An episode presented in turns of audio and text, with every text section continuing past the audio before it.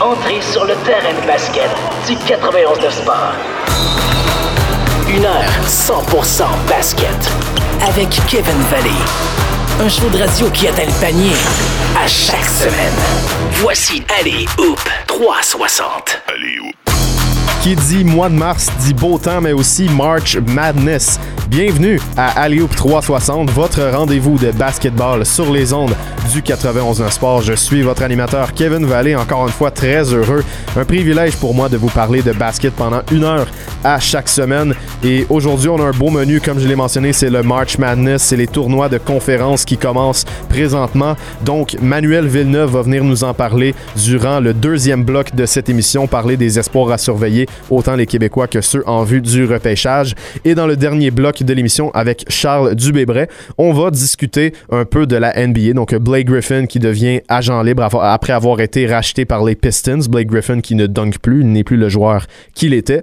On va aussi parler de certains renvois d'entraîneur-chef et de la course aux joueurs défensifs de l'année. Et dans le premier bloc, euh, tout juste au, au retour d'une petite nouveauté dans l'émission, on va parler avec PB Ibata, qui est une joueuse québécoise de basketball qui veut nous parler un peu de, la couverture du basket féminin au Québec et comment on peut s'améliorer tous ensemble pour donner de la visibilité à nos jeunes joueurs. Donc la nouveauté qui s'en vient, ben, c'est les manchettes. Les manchettes en mode basketball. Chaque semaine maintenant, à chaque jour en fait, chaque jour de l'émission Alley-Oop 360, je vous offre les manchettes, l'actualité de la NBA en 1 minute 30. C'est parti et au retour, on parle avec PB Ibata. 91 secondes de sport. Le contrat de Blake Griffin est racheté par les Pistons de Détroit. Le vétéran n'a pas dunké une seule fois cette saison et ne réussit que 31% de ses tirs de 3 points pour 12 points par match présentement. Les Nets de Brooklyn seraient les favoris pour signer l'ancien gagnant du Dunk Contest, mais quelques aspirants s'intéresseraient à ses services. Le Québécois Lou Gainsdor est sélectionné au sein de l'équipe monde du Rising Stars Game qui oppose normalement les meilleurs jeunes joueurs de la NBA lors du week-end des étoiles. Cinq Canadiens font partie de l'équipe. En parlant de ce week-end, c'est ce dimanche que le match des étoiles aura lieu. À la mi-temps, le concours de dunk mettra en vedette trois jeunes joueurs, Obi Toppin, Anthony Simons et Cassius Winston. Le match opposera quant à lui l'équipe LeBron contre équipe Kevin Durant qui ne jouera pas en raison d'une blessure. En parlant de blessure, Devin Booker ratera le match des étoiles et c'est Mike Conley qui le remplacera sa première nomination en carrière. Le garde joue depuis 2007-2008 et a gagné plus de 200 millions de dollars avant de pouvoir euh, participer au match des étoiles. Et le Québécois Jamil Telford est nommé sixième homme de l'année dans la conférence Le numéro 13 de James Harden sera retiré par les Rockets. Et pour ce qui est du radar MVP, Joel Embiid est de retour au premier rang. LeBron James glisse quant à lui derrière Nikola Jokic au troisième rang. Allez, Hoop. Le seul show de basket à Montréal. Allez Hoop 360. 91.9 Sport. On est à Alley-Oop 360 dans notre premier bloc aujourd'hui pour euh, discuter d'un sujet qui est très intéressant, mais surtout très important. Donc hier sur, le, sur les réseaux sociaux, j'ai vu passer une liste de joueuses québécoises justement euh, de, basket qui avaient beaucoup de succès, mais pas beaucoup de couverture médiatique. Et euh, la joueuse de basket justement, PB Ibata, est avec nous pour en parler puis un peu, euh, un peu montrer un peu de lumière à ces joueuses-là qui n'ont pas assez d'attention médiatique. PB, comment ça va? Ça va bien. Et toi? Oui, ça va très bien aussi. Je suis content de t'accueillir à l'émission pour, euh, pour parler de, de ce sujet-là. Juste avant de rentrer dans, dans, dans le, vraiment le- l'important du sujet, je veux quand même euh, mettre en contexte. Tu es une joueuse de basket. Tu vas jouer à l'UCAM la, ben, en fait, la, la saison prochaine quand ça va reprendre. Tu as joué aussi pour l'équipe de basketball Québec. Donc, tu sais vraiment, tu as vécu l'expérience en tant que joueuse québécoise. C'est pas terminé. Donc, tu, tu vois un peu c'est quoi les, les enjeux. Exactement. Donc, euh, peux-tu nous expliquer un peu ton, ton parcours en tant que tel? Euh, en fait, moi, j'ai débuté, j'ai joué, j'ai commencé à jouer au basket euh, super jeune. Euh, j'ai commencé à l'école primaire à Perce-Neige. Euh, ensuite de ça, j'ai été recrutée à Saint-Laurent Express. Mhm. Fait que j'ai joué tout mon secondaire à Saint-Laurent. Et par la suite de ça, j'ai été recrutée par Montmorency aussi. J'ai décidé d'aller jouer à Montmorency. J'ai fait deux saisons à Montmorency. Euh, par la suite, je me suis enlignée pour aller jouer en Juco, en Arizona. Mhm. Euh, par problème d'éligibilité, euh, j'ai décidé de rester ici.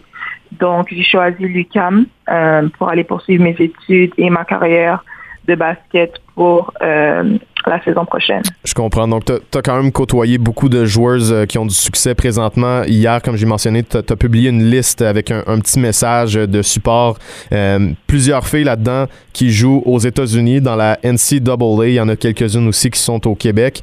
Mais bref, c'est des noms, malheureusement, qu'on ne connaît pas tant que ça. Et c'est là que le débat euh, entre en compte. Il y a un manque de couverture des joueuses québécoises. Peux-tu nous parler un peu de, ce que tu penses de ça, puis c'est quoi les enjeux? Euh, je pense qu'il y a un, gros manque de support au niveau de la couverture euh, des joueuses, des athlètes québécoises, en fait, plus précisément les joueuses de basket, mais en mhm. général aussi toutes les athlètes québécoises. surtout si on pense au niveau de... J'ai vraiment cité Basketball Québec, euh, mais j'aurais pu citer plus également. J'aurais pu juste dire les médias, entre autres, au Québec. Mhm. Euh, il y a eu, si on prend les, les, joueuses québécoises précédentes qui ont passé, euh, les joueuses de basket, on est, il y en a énorme. Puis il y en a beaucoup qui jouent en ce moment dans la ligue universitaire en NCA.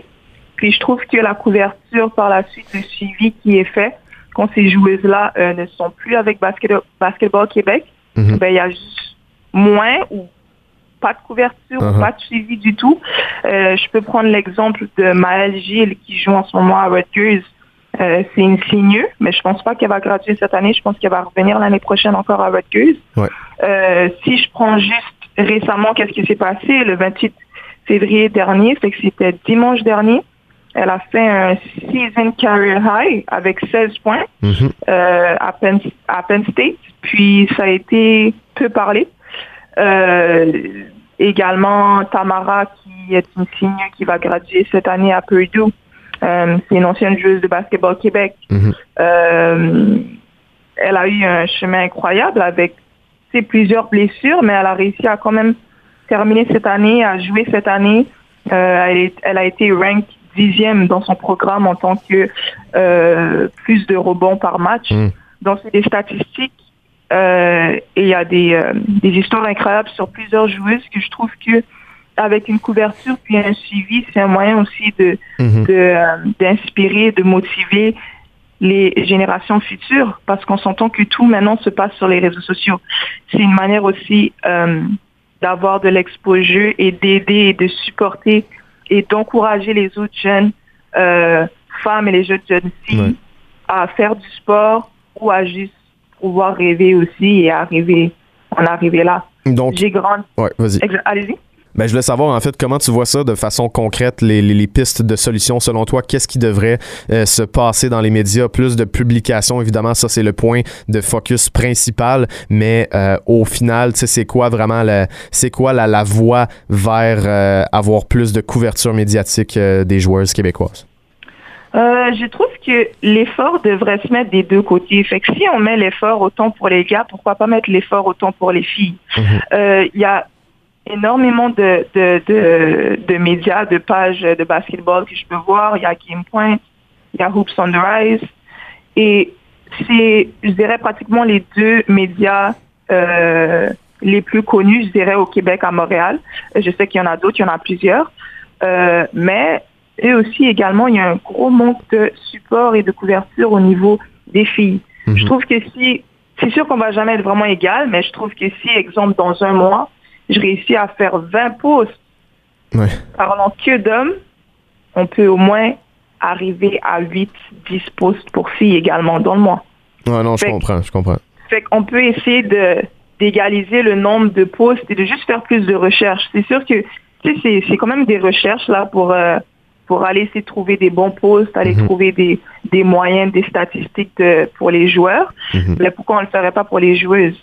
Non, je comprends absolument. Puis euh, je voyais un commentaire justement sous ton sous ta publication hier qui mentionnait que baller ça se conjugue au féminin et au masculin.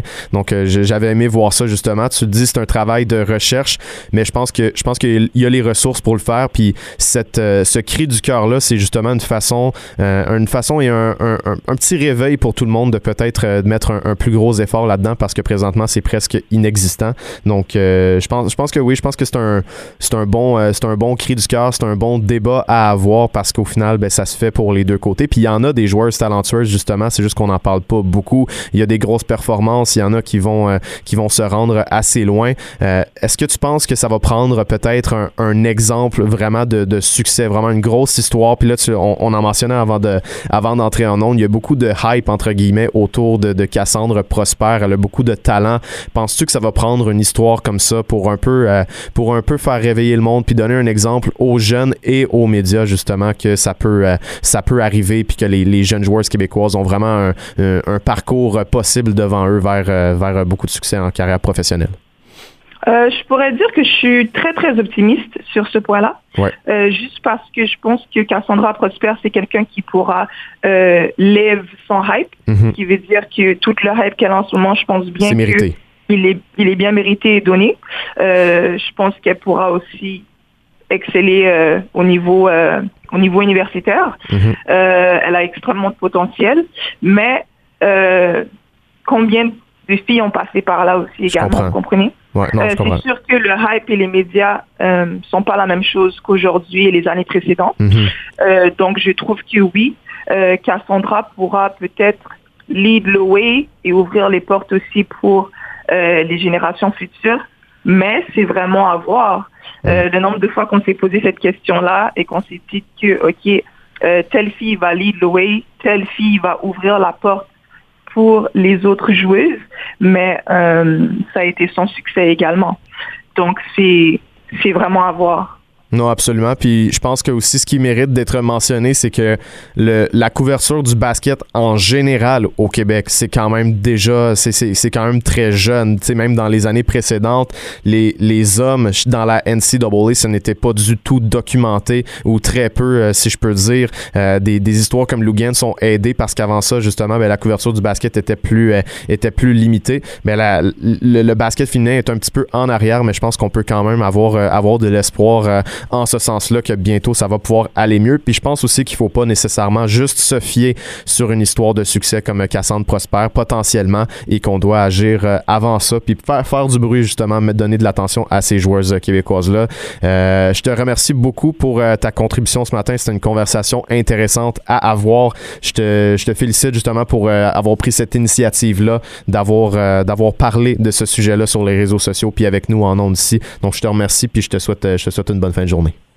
Merci beaucoup. Puis si je peux juste finir sur quelques points. Oui, vas-y, vas-y. Euh, j'aimerais juste que euh, les gens comprennent qu'il faut arrêter de vraiment valoriser le genre dans le sport. Mhm. Euh, c'est quelque chose qu'on fait souvent dans, dans tous les sports. Puis quand quand je vois un athlète, je me dis pas, OK, elle, c'est une fille. C'est sûr que si on les met un contre un, c'est sûr que l'homme, il gagne. Jamais. Fait que je trouve que vraiment le point qu'on aimerait juste, parce que moi je passe un message pour toutes nos joueuses québécoises. Euh, donc je pense vraiment que c'est juste le respect, euh, plus de support, puis nous voir comme des athlètes en premier, que juste des femmes ou mhm. des filles. Et si je peux juste donner une, euh, une mention spéciale, euh, c'est une page couverture qui s'appelle Max Film. Euh, elle a commencé, si je me trompe pas, il y a un an ou deux ans maximum. Euh, elle a commencé la, euh, la, couverture sur les jeunes joueuses. Ben, en fait, les joueuses québécoises, entre autres, les joueuses de basketball québécoises, et elle fait vraiment une excellente job. Donc elle, par contre, je trouve qu'elle est, elle est assez seule. Elle a beaucoup de charges en ce moment. Mais si il y a d'autres personnes qui aimeraient la suivre ou commencer comme elle, elle a commencé, ce serait super génial. Elle fait vraiment un excellent job au niveau de, de suivi euh, de joueuses québécoises surtout au niveau basket. C'est une opportunité pour tout le monde de s'améliorer. Donc, je te remercie d'avoir été euh, la voix justement de ce sujet-là. Puis encore une fois, ben, merci pour, euh, pour ta contribution. Je te souhaite une bonne journée. Merci beaucoup, toi aussi. Merci. Au revoir. La référence basket à Montréal avec Kevin Valley. Allez, Hoop 360. 91.9 Sport. De retour de pause à Aléoup 360, votre rendez-vous de basket à Montréal. On est, euh, on est avec Manuel Villeneuve aujourd'hui pour parler du début des tournois de conférence dans la NCAA. C'est lui notre expert. On était censé parler aussi avec Wood Wendy Séraphin pour un autre bloc à 3. Malheureusement, il y a eu une urgence aujourd'hui. Donc, on parle avec Manu qui est au bout du fil. Comment ça va, Manu? Super bien, super bien, toi. Ben, ça va super bien. Puis toi, j'imagine que c'est Noël qui commence, là. C'est le mois de mars. Et puis, je pense, je pense que ta copine, Manu, va s'ennuyer de toi au mois de mars. Ouais, ouais, ça va être difficile. C'est sa fête dans pas long. En Ah, plus, non. en plein milieu de tous les tournois de basket universitaires, euh, l'ouverture du marché des joueurs autonomes dans la NFL. Ouais, on a un gros mois de mars qui s'en. Ben écoute, ça commence cet après-midi, donc on voulait faire un peu un, un tour de ce qui va se passer dans les différentes conférences, pardon, dans la NCAA. Il y a des gros joueurs au, au repêchage à surveiller, mais aussi des joueurs québécois. Donc on va faire le tour de, cin- de, de- excuse-moi, de six conférences, en commençant par la ACC. Et le joueur que tu m'as noté, ben, c'est Scotty Barnes de Florida State, euh, justement l'école, l'école qui avait l'an passé euh, Patrick Williams. Donc euh, Scotty Barnes, qu'est-ce que tu peux nous dire pour sur lui? Je sais qu'il est, je sais qu'il est dans la loterie. Euh, en tout cas pour moi, je sais que c'est un peu le consensus aussi. C'est quoi vraiment les, les enjeux avec lui? Il y a beaucoup à gagner quand même dans ce tournoi-là. Ouais, on a beaucoup parlé des gars de top 5, les gars de top 10. Puis après ça, euh, c'est vraiment ouvert. C'est gagner votre place. Et Scotty Barnes, lui, c'est un des gars qui pourrait gagner sa place dans la fin du top 10. euh, ou peut-être euh, dans le top 12, mettons. C'est un gars super athlétique. Il joue pour une équipe incroyable. Florida State, moi, c'est mes favoris dans la ACC. Donc, on devrait le, on devrait le voir euh, jusqu'à la fin du tournoi. C'est un bon marqueur. Est-ce qu'il va être capable de montrer des flashs euh, à trois points? Ça, je le sais pas. C'est ce que j'attends un petit peu de lui parce que pour l'instant, on voit un gars qui est athlétique, qui est bon des deux côtés du terrain, qui est intelligent. Mais euh, pour que ça soit vraiment un lock euh, à être repêché dans le top 10, on aimerait voir un petit peu de production de la ligne de trois points. À suivre pour euh, Scotty Barnes. Puis dans cette même conférence-là, à noter, il y a deux joueurs québécois. Il y a premièrement ben, Quincy Guerrier avec euh, Syracuse. Syracuse qui a une saison un petit peu plus difficile, mais euh, malgré tout, Quincy, ben, c'est l'un des deux meilleurs joueurs de cette formation-là, l'un des deux les- des deux plus productifs. Donc, euh, il va être à surveiller. Est-ce que tu crois, ben, en fait, Syracuse, je l'ai mentionné, pas une grosse saison. Est-ce que tu penses que le parcours de Quincy peut s'allonger tant que ça euh, durant la, la, la pré-saison? S'allonger, je sais pas. Par contre, je pense que Quincy, c'est le genre de gars qui peut tirer avantage de ses opportunités parce que c'est un joueur des grandes occasions. C'est un joueur qui a, il a sorti des matchs offensifs euh, incroyables contre, Contre les grosses équipes. Exact. Contre la grosse opposition, c'est là qu'il est à son meilleur. Euh, donc ça, ça va être très intéressant. Même si euh, Syracuse, il t'offre juste un ou deux matchs dans le tournoi, ça pourrait être assez euh, pour que Quincy se fasse remarquer. Ouais, Quincy qui a une grosse saison quand même euh, au niveau individuel à surveiller au- en vue du repêchage. L'autre Québécois, ben, c'est Olivier Maxence Prosper qui, lui, euh, n'a pas un énorme temps de jeu avec Clemson, qui est une bonne université. Seulement 10 minutes par match en saison régulière, 2,7 points par rencontre.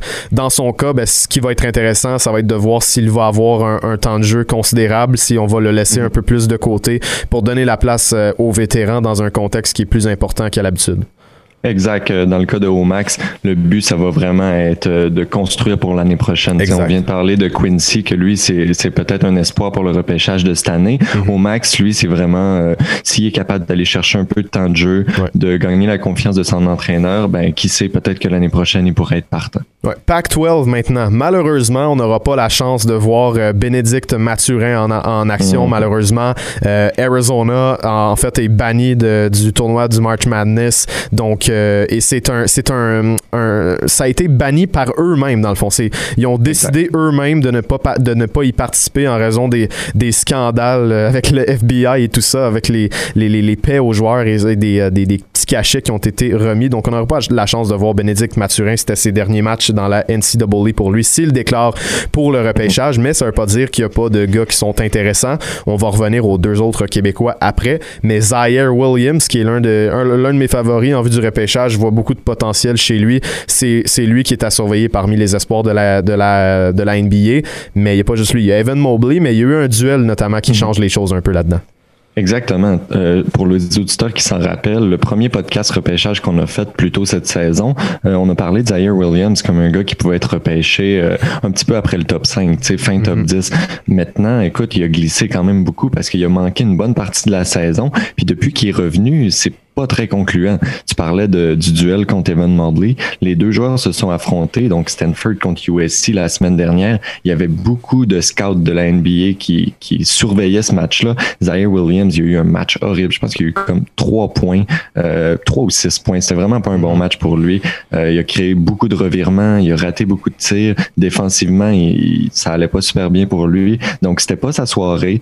Euh, Zaire Williams va vraiment être un gars à surveiller dans les prochaines semaines parce que s'il il rebondit pas de cette mauvaise performance-là, il pourrait, euh, il pourrait glisser à vue d'œil dans les tableaux de repêchage puis même peut-être sortir de la loterie. Donc, ouais, moi, je vais vraiment garder un œil sur lui parce qu'avant la saison, c'était vraiment un joueur qui, qui m'intéressait. Mhm. Bon, la Pac-12 est tout le temps, tout le temps très intéressante et outre ça, outre ça, outre Mobley et puis Zaire qui sont vraiment à surveiller comme étant des certains des meilleurs espoirs du repêchage. Il y a deux Québécois. Il y en a un qui c'est Chris Duarte qui a, qui a grandi à, Puerto Plata, euh, mhm. mais qui est quand même euh, qui est quand même un gars de Montréal en tant que tel. Et lui, ben avec euh, Oregon, ça a été l'un des meilleurs joueurs cette saison. Lui aussi est à surveiller en vue du repêchage. Plusieurs le placent dans le top 50 et ben lui aussi dans, dans c'est un joueur qui est quand même vieux. Donc à 23 ans, c'est là ou jamais pour montrer son, utilité. Ouais, 100%. Écoute, euh, Chris Duarte, tu viens de le dire, 23 ans, c'est c'est pas jeune, sauf que c'est un 3 and D, puis ça, euh, la NBA en a toujours besoin. C'est un joueur qui tire à trois points, qui joue de la défensive, qui est assez fiable, qui est assez efficace. Euh, donc ouais, Chris, si Chris Duarte, il connaît un, un gros tournoi du Pac-12, un gros March Madness. Euh, moi, je pense que c'est un joueur qui va qui va se rendre dans la NBA mhm. l'année prochaine, même si euh, c'est un joueur assez polarisant en ce moment chez les dépisteurs. Il y a du mhm. monde qui qui font pas confiance à un joueur qui s'est développé autant sur le tard. Euh, il y a des recruteurs qui pensent que la seule raison qu'il a autant de succès cette année, c'est parce qu'il est plus vieux que tout le monde. Mhm. Moi, personnellement, je pense que son skill set en tant que 3D, ça peut être utile dans la NBA. Et l'autre, ben, c'est Keyshawn Barthélemy, qui lui a eu un début de saison quand même beaucoup de minutes avec le Colorado, puis ensuite ça s'est effrité. Euh, malheureusement pour lui, euh, sincèrement, il sa, production a vraiment chuté. Malgré tout, il est avec le Colorado et euh, le Colorado s'en va dans ce tournoi-là. Peut-être quelques minutes par-ci par-là pour lui serait une justement toujours sur la grande scène une bonne opportunité de montrer de belles choses. Donc Keyshawn est à suivre du coin de l'œil. Maintenant dans le Big Ten, une division qui est normalement assez intéressante cette année, c'est Ayo Dosunmu qui est à surveiller de Illinois. Mm-hmm. Qu'est-ce que tu peux nous dire sur lui? Je t'avoue que moi je suis pas encore rendu là dans, dans, dans, mes, euh, dans mon étude du repêchage. Ouais, ben c'est normal. C'est un gars de, de deuxième ronde. J'ai vu quelques experts qui commencent à le mettre en fin première ronde. C'est un gars qui est pas facile à évaluer parce que lui, euh, c'est 100% son éthique de travail, son moteur quand il est sur le terrain. Il travaille tellement fort, il arrête jamais. Euh, quand tu joues contre lui, il faut toujours que tu saches il est où et au-dessous de nous sur le terrain parce qu'il est vraiment bon pour les vols de balles. Euh, c'est un joueur qui il met beaucoup de pression sur euh, les offensives adverses. Côté offensif du terrain, il attaque le panier comme c'est incroyable. Il a un bon 16, il, est athlétique. Par contre, euh, il y a des questions sur, euh, est-ce qu'il y, y, a les skills, est-ce qu'il y a le talent? ses handles, ses dribbles, ses moyens, mm-hmm. son tir est moyen aussi. Ses habiletés comme passeur sont correctes. Donc, tu sais, c'est vraiment, c'est toujours le fun d'avoir un gars qui travaille fort. Mais quand c'est ta meilleure qualité, est-ce que tu es un espoir en vue du repêchage de la NBA? On se pose la question. Euh, dans le tournoi du Big Ten, par contre, là, là, il est très intéressant. Beaucoup plus que dans un contexte de repêchage de la NBA. Euh, Ayo de c'est un des meilleurs joueurs de la NCAA cette mm-hmm. année. Donc, euh, ouais, moi, je pense qu'il peut amener euh, Illinois à la terre promise, même si Michigan est l'équipe à battre dans le Big Ten. Ouais, et puis euh, dans le Big 12, là, il y a du stock. Il y a, plusieurs, il y a plusieurs joueurs à, surveiller en vue du repêchage. Je les mhm. nomme rapidement, mais je vais te laisser y aller euh, en fait sur chacun. Les deux premiers, c'est au Texas, Greg Brown et Kai Jones. Si je me souviens bien, tu m'as dit que tu aimais mieux Kai Jones à Greg Brown. Est-ce que je me trompe? Non, c'est 100% ça, tu te trompes pas. Euh, Greg Brown est, avant Kai Jones euh, sur la plupart des classements, mais personnellement, euh, il me fait un petit peu peur parce que c'est ce qu'on appelle en anglais un tweener, un gars qui est comme entre deux positions. Il fait il fait six pieds neuf, mais c'est un centre. où il est assez athlétique, donc il est capable d'aller chercher les rebonds même s'il fait six pieds neuf. Puis je pense qu'il va encore être capable d'aller chercher les rebonds dans la NBA, mais est-ce qu'il est capable de se battre dans le post contre des gars comme Joel Embiid? Non. Ça, j'en doute fortement. Donc c'est pour ça que moi, Kai Jones, qui est lui, je pense, c'est 6 pieds 11, qui est super athlétique. Là. J'avais envoyé une vidéo dans notre conversation euh, qu'il est sur le dos puis il se lève comme un ninja. Là. Il est vraiment athlétique, Kai Jones. Puis ouais, moi, c'est mhm. vraiment euh, le joueur que j'aime le mieux des deux. Euh, puis maintenant qu'on parle de duo de joueurs, il y a le, duo des deux gars de Baylor, que eux, ça va être deux espoirs en vue du repêchage. Un petit peu plus vieux, c'est des gars expérimentés, mais c'est aussi ce qui fait en sorte que Baylor sont une équipe super dangereuse cette année. Une seule défaite, euh, ils ont perdu cette semaine, mais à part de ça, c'est une saison presque sans faute. Puis c'est entre autres grâce aux performances de Jared Butler et Davian Mitchell, mm-hmm. les deux gars qui sont je pense qu'ils ont comme 20 ans, 21 ans. Faudrait que je vérifie. Je suis pas certain, mais je sais que les deux, c'est pas leur première saison dans la NCAA. Euh, puis ils traînent cette équipe-là euh, euh, avec succès jusqu'à maintenant. Donc je pense que ça va être l'équipe à battre. Cade Cunningham, quant à lui, joue pour euh, Oklahoma State University. C'est l'espoir numéro un en vue du repêchage. Lui aussi, il a des choses à prouver. Par le passé, il y, en a, il y a, certaines personnes qui avaient douté un peu de sa capacité à gagner des rencontres en fin de match. Puis sa défense, durant les moments qui sont moins importants, est un peu moins active. Donc, dans son cas, c'est vraiment la plateforme idéale parce que depuis le début de la saison, il y a eu quelques moments où c'était un peu plus soft, entre guillemets. Et là, il a l'occasion vraiment de, de montrer ce qu'il est capable de faire dans les moments importants avec euh, Oklahoma State University. Puis d'ailleurs, ben là, je te pose la question. Euh, quand même une fiche intéressante euh, OSU cette année. Est-ce qu'ils ont des chances de se rendre un peu loin? Ah, J'adore ce que tu soulèves quand tu dis que dans les, moments moins importants, des fois, il était un peu plus soft, puis là, mm-hmm. c'est peut-être le moment de se lever. Personnellement, je pense que Oklahoma State vont surprendre bien des gens dans le tournoi du Big 12. Euh, est-ce que je pense qu'ils vont gagner? Probablement pas. je viens de le dire, Baylor sont vraiment, vraiment solides. Par contre, Oklahoma State, on regarde leurs fiches, on regarde les prédictions d'avant-saison. Euh, c'est une équipe qui n'est pas supposée se rendre plus loin que le premier ou deuxième tour. Moi, je pense qu'ils vont se rendre beaucoup plus loin que ça. Je pense que c'est une équipe qui est capable de se rendre encore de finale ou en demi-finale, euh, puis pour une seule raison, puis c'est Kate Cunningham. C'est tellement un bon joueur.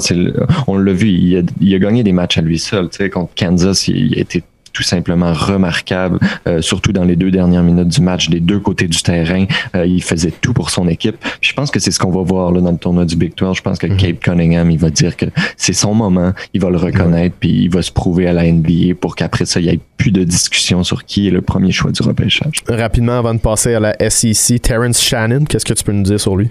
Ouais, je l'ai inclus dans la liste parce que c'est un de mes favoris dans le repêchage de cette année. Euh, Terrence Shannon Jr. de Texas Tech, il me fait beaucoup penser à Kelly Oubre. Euh, Est-ce que je suis le plus grand fan de Kelly Oubre? Non. Euh, mais est-ce que tu, si tu me dis que je peux repêcher Kelly Oubre en fin de première ronde, début deuxième dans le repêchage de cette année, ben je saute là-dessus. Tu sais, Kelly Oubre, c'est quand même un joueur partant dans la NBA. Euh, Terrence Shannon, il est super athlétique il a une excellente vision du jeu. C'est le genre de joueur qui doit être très agréable à coacher parce qu'il fait les petites choses. Euh, il, a une bonne attention aux détails, autant offensivement que défensivement. La question avec lui, c'est euh, son tir à trois points.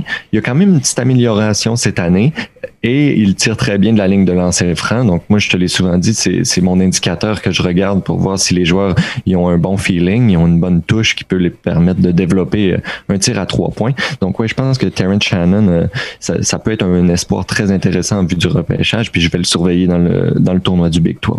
Dans la SEC, Sharif Cooper, un des gars les plus polarisants de cette QV-là, un, garde de 6 pieds 1, 20 points et 8 passes par match en, 11, en 12 rencontres pardon, dans la NCAA cette année avec Auburn, mais 22% de la ligne de 3 points, moins de 40% du terrain.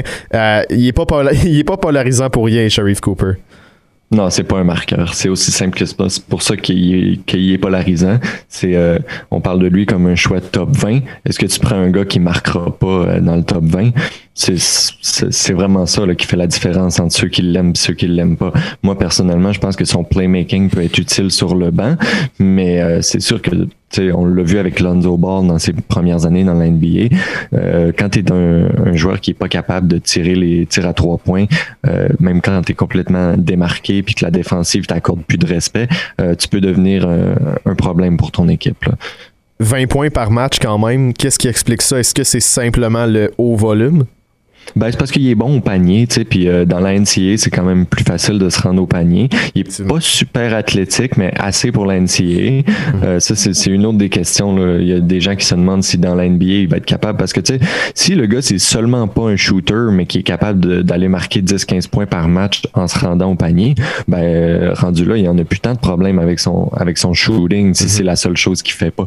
Mais euh, les doutes sont vraiment par rapport à ses qualités athlétiques, s'il est capable de courir puis de, de, déjouer les, les, joueurs défensifs à un niveau NBA jusqu'à se rendre au panier. Euh, moi, personnellement, je pense que ses habiletés comme passeur sont vraiment spéciales. Tu sais, mhm. un gars qui, qui, qui, a des matchs de 12 assistances, de 14 assistances dans la NCAA, dans des matchs qui sont plus courts que ceux de la NBA, c'est vraiment très impressionnant. Ouais, vraiment. Euh, Moses Moody, je sais que tu me le mentionnes souvent, Arkansas. Euh, c'est un joueur que t'aimes. Excuse-moi. Euh, qu'est-ce qui, qu'est-ce qui te fait triper entre guillemets avec ce gars-là? Je pense que Moses Moody, c'est vraiment un des meilleurs shooters euh, du repêchage. Euh, on a parlé de 3D tantôt avec Chris Duarte, un gars qui, qui joue de la défense puis qui tire à trois points. Moses Moody, c'est la version euh, la version riche de, de Chris Duarte, la version encore plus intéressante parce que c'est un freshman, il est plus jeune, il, il est encore plus athlétique que Duarte, pas mal. Il a un meilleur size. Euh, ouais, je pense que ça va être un joueur intéressant. On parlait de Scotty Barnes tantôt qui essaye de se mériter une place dans la fin du top 10, euh, peut-être top 12. Euh, Moses Moody, c'est vraiment dans le même dans le même coin qui risque d'atterrir euh, dans le repêchage. À moins évidemment que Arkansas ait un super tournoi de la SEC. Euh, Ça va être intéressant cette année dans la SEC. D'habitude, c'est pas la meilleure conférence au basketball, c'est plus une conférence de football. Ouais. Mais cette, cette année, écoute, euh, on a Tennessee, on a Auburn, on a Arkansas, on a euh, LSU, on a, euh, on a plusieurs euh, équipes vraiment intéressantes. Puis non, j'ai pas nommé Kentucky parce que c'est pas très bon. Non, pas une bonne saison. Vous aurez remarqué que ça fait très longtemps qu'on n'a pas parlé de BJ Boston et Terrence Ouais, Clark. non, c'est Donc c'est euh, c'est assez, pas, euh, assez non, c'est- décevant. c'est pas pour rien. Il y a beaucoup de grosses équipes cette année qui, qui déçoivent, notamment euh, notamment Duke et tout ça. C'est euh, Mhm. Kentucky, euh, même UNC, ces, ces clubs-là, ça va pas super super bien. Euh, en finissant pour la SEC rapidement parce qu'on doit passer à la Big East, Keon Johnson et Jared Springer. Ouais, ces deux-là, c'est un petit peu. euh, Tu sais, tantôt, je t'ai parlé de Greg Brown et Kay Jones, les deux gars de Texas.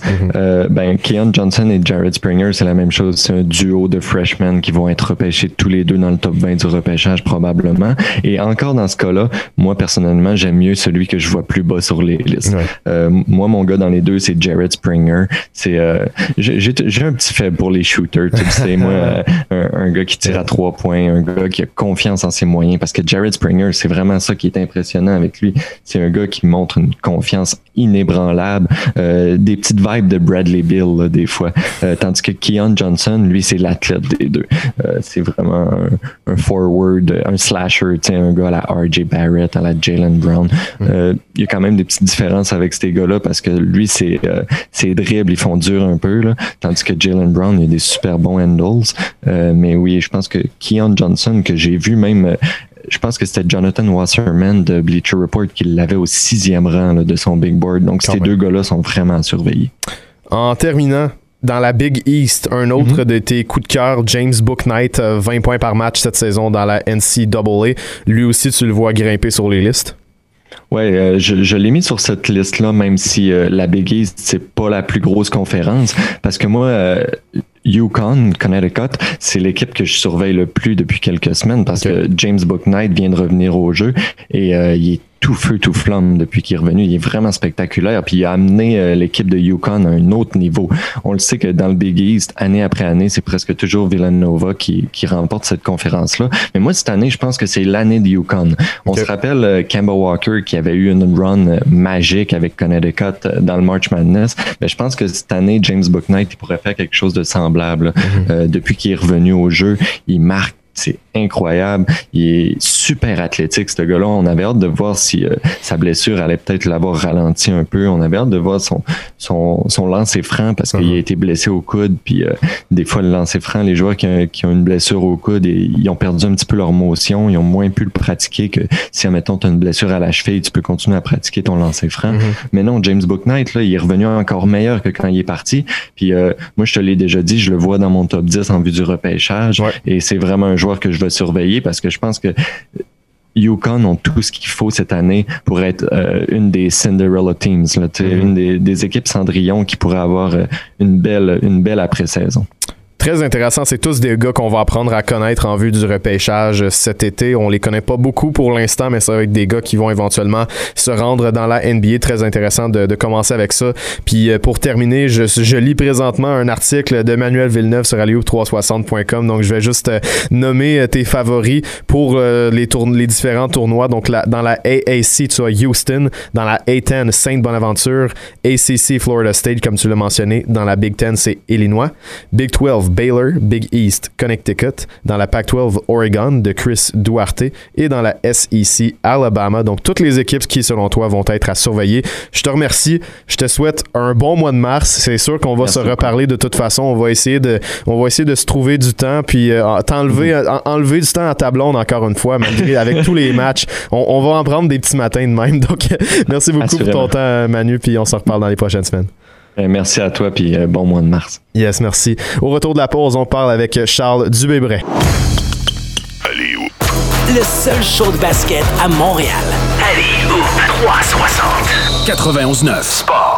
De retour à Alley-Oop 360 pour notre dernier segment de l'émission, parler de NBA comme à chaque semaine avec Charles Dubébret. Il est au bout du fil si vous entendez des enfants crier derrière, c'est qu'il y a un gros match de basket qui se dispute dans son salon entre ses deux fils. Un des deux qui d'ailleurs, euh, avant de rentrer en ondes, m'a mentionné très intelligent. Comment ça va Charles? Ça va très bien toi-même. Ouais, euh, ton, ton fils, euh, écoute, euh, il, vient de me dire ça, Charles. Je suis tombé en bas de ma chaise. Son fils sait faire des 2 for 1 avec des, des, des, matchs contre son petit frère, donc avec 32 secondes de tir pour avoir le cadran de tir. C'est assez impressionnant. Ton fils, ton fils m'impressionne, Charles. Ouais, non, non, il y, a une, une bonne connaissance euh, du jeu pour un petit garçon de 5 ans. Ouais, c'est ça. Il a grandi beaucoup dans le gymnase aussi depuis qu'il est né, fait que ça, ça lui donne un petit, euh, un petit edge, je dirais, mais bon, euh, sans qu'on le force, il, adore le basket. Il adore tous les sports. Il adore le hockey, il adore le baseball, le football, puis il est super attentif aux détails. Fait qu'il s'est rendu compte que les joueurs de la NBA gardaient la balle pour euh, shooter à 32 secondes. Je pense que je lui avais expliqué pourquoi il faisait ça une fois. Puis il a décidé que c'était euh, euh, une bonne idée de le faire contre son petit frère de 4 ans quand il jouait à la fin des quarts. Faut le faire dans son salon avec 32 secondes à faire au match. C'est très, très fort. la grosse nouvelle de la semaine, même s'il n'est plus le joueur qu'il était, c'est Blake Griffin qui a été racheté par les Pistons de Détroit. Et je suis particulièrement curieux de t'entendre sur lui parce que c'est un gars qui n'a pas dunké une seule fois cette saison, quand avant c'était son pain et son beurre. Euh, au début de sa carrière, ça tournait autour de 40, 40-45% euh, des tirs qui provenaient de moins de 3 pieds. Cette, cette saison, c'est 14% et 55 qui viennent de la ligne de 3 points, malgré un pourcentage qui est pas très impressionnant. Donc, euh, il y a des équipes aspirantes qui s'y intéressent. Là. On parle des Nets de Brooklyn, mais au final, avant tout ça, je veux savoir, qu'est-ce que tu vois de Blake Griffin comme étant un potentiel contributeur sur une équipe aspirante? C'est quoi son rôle dans une équipe? Je pense que Blake peut apporter beaucoup, honnêtement. Euh, bien entendu, il faut, prendre un peu de recul par rapport à l'image qu'on a de Blake Griffin par le passé. Il est clairement plus ce joueur-là, c'est une évidence. Mais maintenant qu'on peut le juger autrement que par son passé et par son contrat, tant mieux pour lui. Il vient de récupérer un chèque de genre 45 millions pour rentrer chez eux. Je veux dire, je pense qu'on serait tous contents de, recevoir un chèque comme ça pour, euh, pour rien faire en réalité. Donc maintenant, il peut signer un contrat minimum n'importe où parce que son argent des deux prochaines années, de toute façon, était garanti. Donc, euh, que les gens comprennent bien, euh, un rachat de contrat, c'est qu'on te paye l'argent qu'on te doit pour que tu restes chez toi, puis pour qu'on te, on te donne ta liberté. Donc, on te rachète ta liberté. Et là-dessus, Blake Griffin, on sait, il a sacrifié 13,3 millions. Mais c'est un gars à qui on devait 75 millions et demi sur les deux prochaines saisons. Bon, la moitié de cette saison est déjà passée. Ça veut dire qu'il restait euh, approximativement peut-être 57 millions sur son contrat avec euh, les Pistons. Il a accepté de leur faire un cadeau de 13,3. Ça veut dire, je prends mon chèque de 43, 44 millions, je rentre chez nous, je vais où je veux. Donc, si on ne le juge plus là-dessus, puis que maintenant, il va signer un contrat minimum avec euh, une équipe que, par exemple, ça peut être les Nets, mais ça pourrait être ailleurs, toutes ces équipes-là peuvent utiliser Blake Griffin. Le fait que Blake Griffin ne puisse plus être le joueur qui était aussi récemment qu'en 2019, quand il a été choisi sur la troisième équipe d'étoiles de l'NBA, il a fait une saison exceptionnelle en 2018-2019 mhm. avec les Pistons à plus de 24 points de moyenne. Et c'est un joueur qui avait transformé son jeu beaucoup aussi parce que en 2019, Blake Griffin prenait 7 tirs à 3 points par match à 35 de réussite. Donc, c'est quelqu'un qui, qui, était euh, pratiquement rendu à la moyenne de la NBA au niveau du tir extérieur sur un volume élevé. Donc, il avait prouvé qu'il peut euh, devenir ce qu'on ce qu'on appelle un, stretch 4. Puis, étant donné son poids et son profil physique, il peut même devenir un stretch 5. Il peut devenir, pour ces équipes-là, à mon avis, l'intérêt de l'avoir, c'est probablement plus, même comme il est moins athlétique qu'avant, moins mobile qu'il l'a déjà été, c'est de le faire jouer centre, pas de le faire jouer allié fort. Bien entendu, il peut jouer un petit peu sur les deux positions parce que offensivement, le fait qu'il s'écarte à trois points, l'autre chose qui peut être sous-estimé pour Blake Griffin, c'est que c'est c'est un excellent passeur. Il l'est depuis longtemps, puis il a peaufiné cet aspect-là de son jeu aussi. Donc, il est, bon ballon en main, loin du panier. Il peut jouer en 4 en attaque si tu as besoin de lui. C'est peut-être plus adéquat pour lui de défendre des 5 aujourd'hui, euh, mais dans un rôle de sixième homme, voire même être ton cinquième titulaire, ben forcément, ton, ton barème pour le juger devient très différent que de te dire en théorie, c'était le meilleur joueur des Pistons quand la saison euh, commence. À tout le moins, c'est ce que son salaire commande. Puis avant ses blessures récentes, il était encore dans les 15-20 meilleurs joueurs de la ligue il n'y a pas très longtemps. Euh, faut arrêter de le regarder à travers ces lunettes-là et dire ben, le Blake Griffin qui va avoir 32 ans euh, bientôt, ben, ce Blake Griffin-là s'est rendu un joueur complémentaire sur une bonne équipe. Mais comme je dis, ça n'enlève pas ses compétences de base, même si oui, il lance pas très bien le ballon cette année à 3 points. Je pense qu'il est à 31 ou 32% 31 et 28 l'an passé. C'est ça. Mais en réalité, c'est des échantillons relativement petits par rapport à la saison d'avant, mhm. euh, où il avait quand même pris beaucoup de lancers, comme je disais, 7, tirs à 3 points par match. Donc, euh, pour moi, l'échantillon est assez grand pour dire que Blake Griffin, ça peut être un lanceur à 3 points compétent, pas élite, mais compétent, euh, qui va forcer les défenses à le respecter de là. Et c'est quelqu'un qui est capable d'être un fabricant de jeu à cette position-là, parce que dans les situations, par exemple, où tu, tu, l'utilises en écran pour qu'il s'écarte, ce qu'on appelle le pick and pop, ben, si tu lui donnes la balle, c'est sûr qu'avant, c'était un joueur de pick and roll tu lui lançais la balle dans les airs, il allait la chercher à 13 pieds de haut, puis il l'écrasait sur la tête de, la pauvre défense qui était à côté. Mais maintenant, dans les situations où il veut un peu plus euh, s'écarter, pick and pop, il reçoit la balle, il transforme ça dans une situation, par exemple, de main à main avec Kyrie Irving, avec James Harden, s'il s'en va jouer à Brooklyn. Je pense qu'il peut avoir une très, très grande efficacité à ce niveau-là. Donc, euh, euh, et l'investissement financier n'aura pas à être important de la part de ces équipes-là, que ce soit Brooklyn ou quelqu'un d'autre, parce que son argent, il le reçoit de Détroit de toute façon. Donc, euh, les équipes vont simplement déduire ce montant-là de ce qu'ils reçoivent de Détroit. Et puis, euh, il y a très peu de risques, à mon avis, pour une équipe de prendre une chance sur un Blake Griffin, surtout une équipe comme Brooklyn qui a un réel besoin d'un joueur intérieur comme lui. Oui, exactement. Puis, tu sais, on, parle du fait qu'il n'est plus l'athlète qu'il était, mais il n'est pas pour autant inutile. Tu l'as mentionné. Tu sais, cette année, il y a eu une grosse baisse de points à 12 points par match, mais il roule encore à 4 passes. Et si tu regardes dans les autres saisons euh, précédentes, il, il s'était plus vers les 6, 5.5, 6 c'est un bon passeur, Blake Griffin. Puis dans un rôle, dans un rôle secondaire, avec une équipe comme ça, ben, il peut tellement faciliter les choses. Donc, ça va être intéressant à suivre. De toute façon, quand il va signer ce fameux contrat-là, on pourra parler davantage du fit avec sa nouvelle équipe qui, en, tout cas, en ce moment, semble être les, Nets de Brooklyn selon les informations qui circulent. Rien n'est assuré. Euh, je voulais parler aussi du titre de joueur défensif de l'année parce qu'on n'en a pas encore parlé. On a parlé beaucoup du, titre de joueur le plus utile, mais euh, il y a quand même une course intéressante et euh, les deux, on s'entend pour dire que Rudy Gobert serait le numéro un présentement, un peu pour récompenser aussi la saison du Jazz de Utah qui n'aura pas un candidat au titre de MVP, mais qui pourrait, euh, qui pourrait avoir le joueur défensif de l'année. De toute façon, Rudy Gobert n'est pas, n'est pas étranger à, ce, à cet honneur-là. Il en a gagné par le passé et cette année, il le mérite tout autant. Oui, effectivement, il a déjà gagné ce trophée-là deux fois. Puis disons que l'année dernière, euh, je veux dire, Yannis Antetokounmpo était le meilleur joueur défensif de l'NBA, en plus d'être, ce qui est quand même un critère dur à, à, contredire, c'était le meilleur défenseur de l'équipe qui était la meilleure défensivement. Donc, il, comme je disais, l'argumentation contre Yanis l'année dernière, elle n'existait pratiquement pas.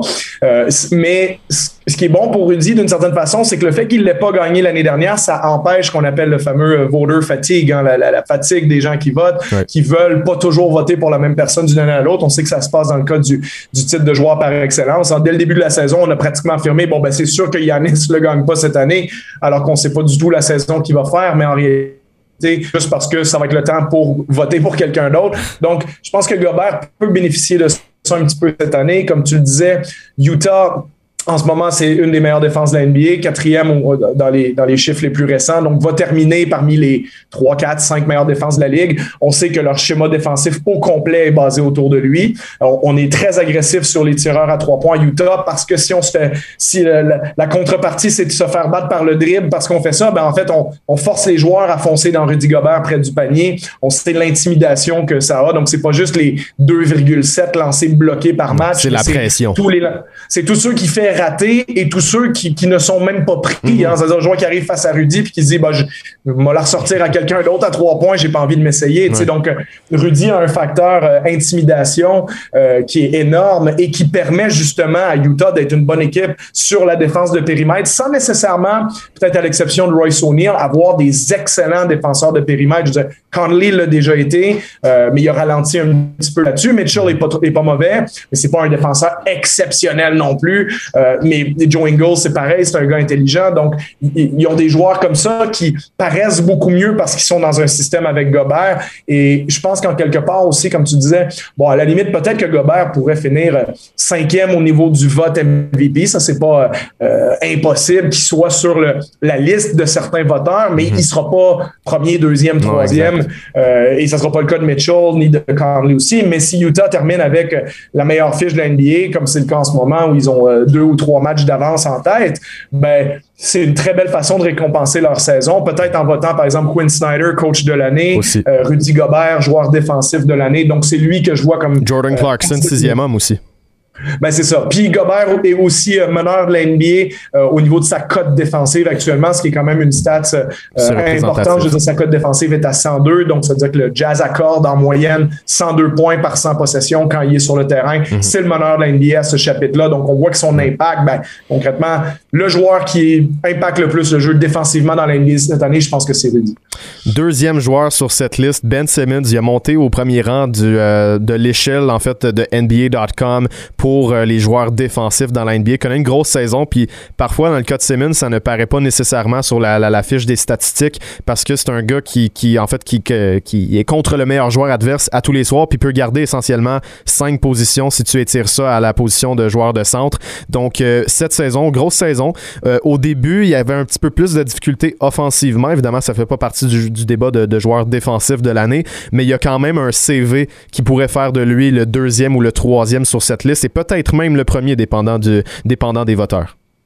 Oui, effectivement. Puis Simmons, euh, euh, c'est son profil, comme tu disais. C'est un peu comme Antetokounmpo l'année dernière. tu peux utiliser ces défenseurs-là à toutes les sauces. Un joueur comme Antetokounmpo, il peut défendre des joueurs de périmètre, comme il peut défendre des intérieurs. Puis même à Milwaukee, ce qu'on faisait beaucoup avec Antetokounmpo, c'est justement volontairement ne pas le mettre sur un des gros joueurs de l'autre équipe pour lui permettre de jouer un peu comme un maraudeur au football. Tu sais, c'est la différence entre les joueurs, les demi-coins qui défendent homme à homme, ou bah, ça peut être différents schémas, ça peut être de la zone aussi, mais qui souvent vont être en homme à homme sur des receveurs, puis tu as des joueurs qui, qui, font un peu tout, qui vont s'impliquer sur le jeu de course, le jeu de passe. Donc, je pense que l'analogie était là pour Yanis.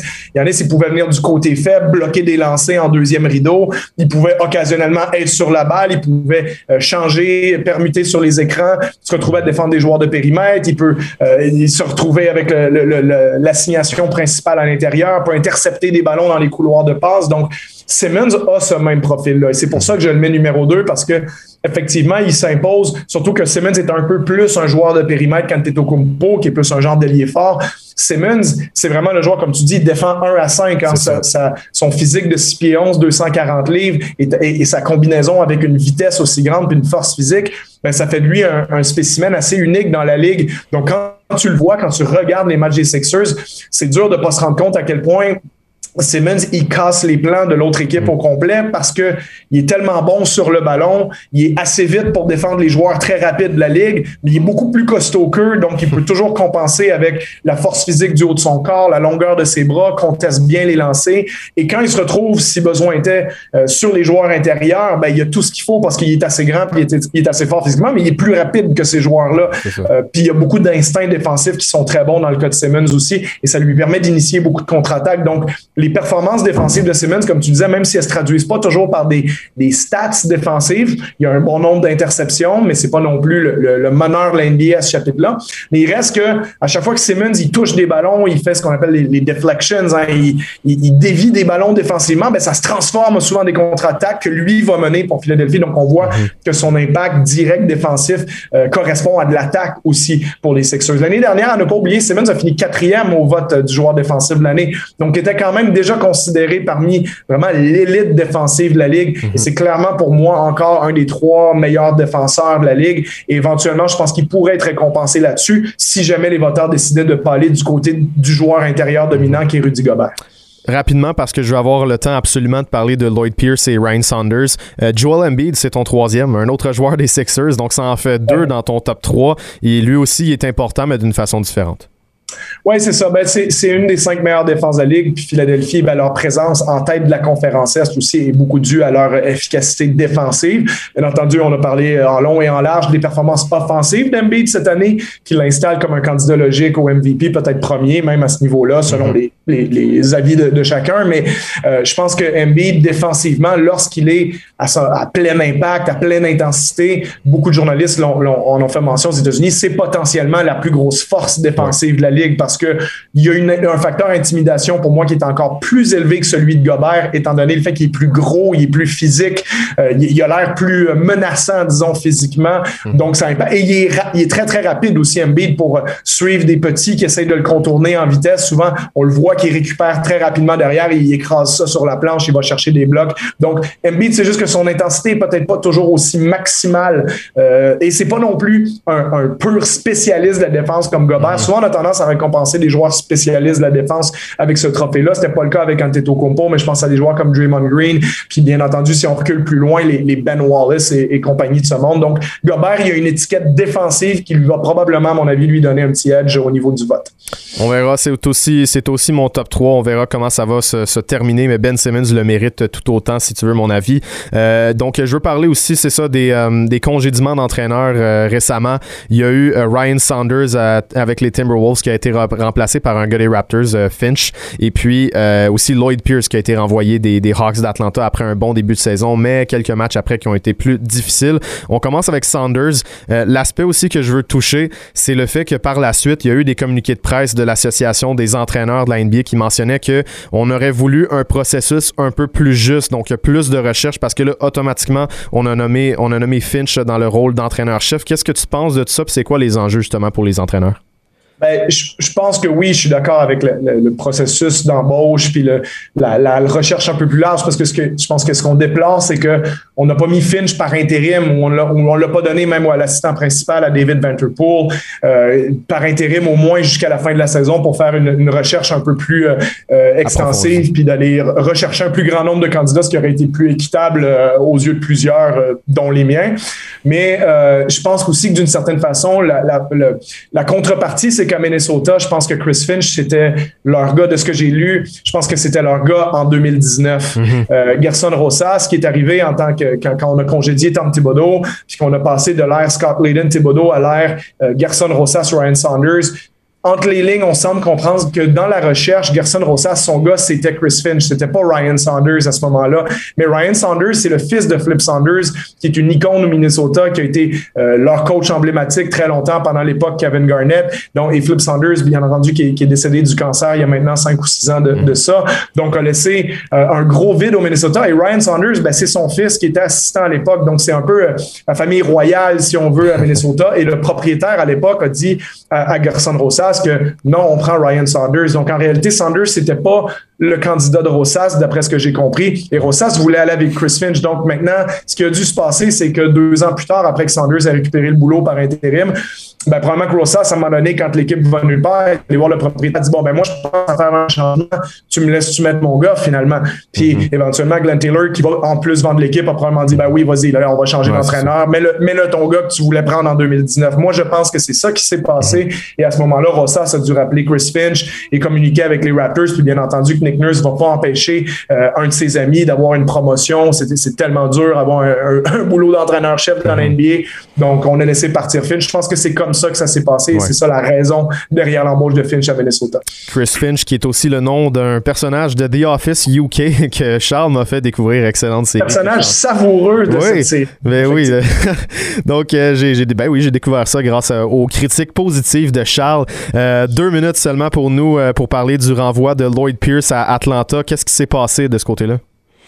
Ben, c'est vraiment triste ça parce que euh, Lloyd Pierce, c'est un être humain fantastique. C'est toujours triste quand ces, ces gens-là perdent des boulots. De toute façon, moi, c'est le métier que je fais aussi, fait que je les vois comme des, euh, des confrères en quelque part. Puis je sais ce que ça peut représenter pour ta famille, puis l'impact que ça a sur ta vie. Donc, c'est des, c'est jamais comme, c'est comme les fans le voient. Oh, il faut congédier un tel, il faut congédier un tel. Mm-hmm. Attention, c'est des êtres humains dont on parle. C'est pas à PlayStation, puis on appuie sur euh, envoyer le coach, puis voilà. Là, Donc, c'est comme ça que je le vois. Lloyd Pierce a été phénoménal au niveau de la, la justice sociale euh, aux États-Unis dans le mouvement Black Lives Matter, dans le fait de permettre des gens de, de voter, d'utiliser les, installations des Hawks pour euh, faire gagner éventuellement la Géorgie euh, aux élections américaines au niveau des démocrates. Donc, je veux dire, son implication sociale est exemplaire, puis c'est une voix hyper respectée dans la ligue.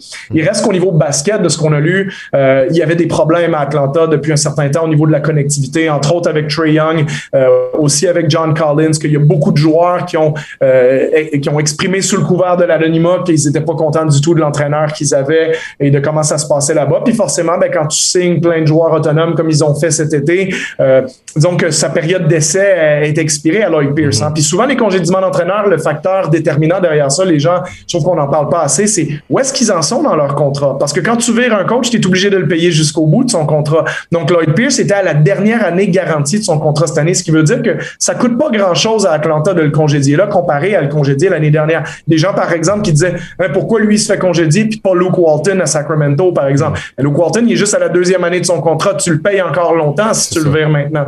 Donc, ça, ça rentre dans la décision. C'était la dernière année de Lloyd Pierce. Ça s'est mal passé tout le mois de février. Ça, je pense que c'est la goutte d'eau qui faisait déborder le vase à Atlanta mm-hmm. parce que, comme je te disais, avec les joueurs qu'on a signés, les Bogdanovich, Gallinari et compagnie, on n'a plus beaucoup de patience à Atlanta. On considère que les années de vache c'est maintenant, ça devrait être quelque chose du passé. On a de quoi pour construire. On devrait être compétitif. On devrait faire les séries éliminatoires cette année. Et si on les fait pas, ben forcément, on va faire écoper l'entraîneur qui a malheureusement pas réussi à prouver grand-chose en deux ans et demi au niveau de ses résultats.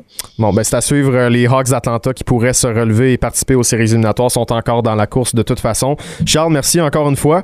Puis, euh, je te souhaite un bon week-end des étoiles euh, avec le, match qui aura lieu demain soir, justement. Et en fait, si vous écoutez dimanche, c'est ce soir. Donc, je te souhaite un bon week-end des étoiles. Puis, on se parle la semaine prochaine. Merci à toi. Bonne fin de semaine. C'est ce qui complète notre émission cette semaine. Très heureux d'avoir été avec vous. Merci d'avoir écouté cette, euh, cette autre émission d'Aléoup 360. D'ici à la semaine prochaine, je vous invite à nous suivre sur les réseaux sociaux et sur notre site web, la référence francophone du basketball en Amérique du Nord. Rien de moins. Donc, merci encore une fois. Et au retour de la pause, c'est Charles-Alexis Brisebois dans Passion MLB.